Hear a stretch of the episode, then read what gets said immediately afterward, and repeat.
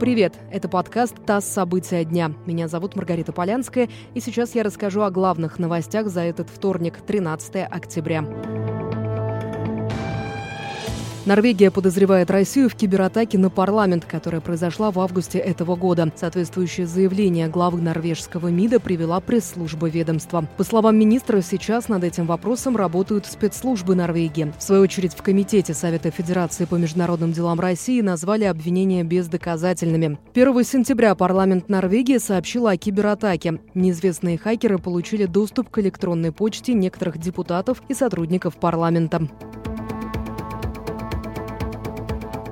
В Грозном уничтожены четверо боевиков, открывших огонь по силовикам. Это произошло во время контртеррористической операции в Октябрьском районе города. Во время перестрелки погибли трое сотрудников правоохранительных органов. Об этом нам сообщили в информцентре Национального антитеррористического комитета. Следственный комитет возбудил уголовное дело. Оппозиция Белоруссии намерена перейти к активным действиям, если ее требования не будут выполнены к 25 октября. Об этом заявила бывший кандидат в президенты Светлана Тихановская. Она пояснила, что среди требований оппозиции – отставка Александра Лукашенко, прекращение разгона акций протеста и освобождение активистов, которые находятся под стражей. По словам Тихановской, если власти не выполнят эти требования, оппозиция планирует организовать забастовки на предприятиях, заблокировать дороги и призвать сторонников не покупать товары в государственных магазинах магазинах.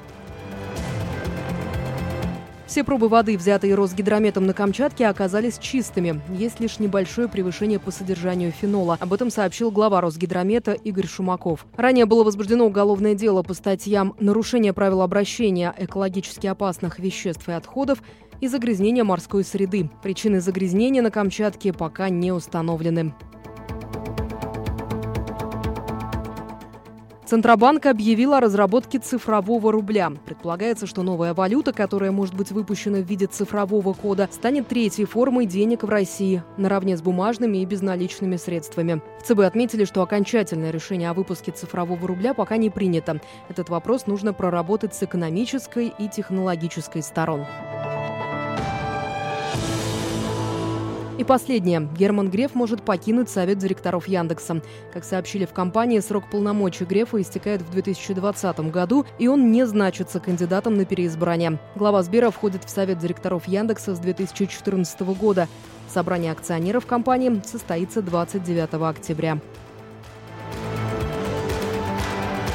Вы слушали подкаст «ТАСС. События дня». Эти и другие новости читайте на нашем сайте и в наших соцсетях.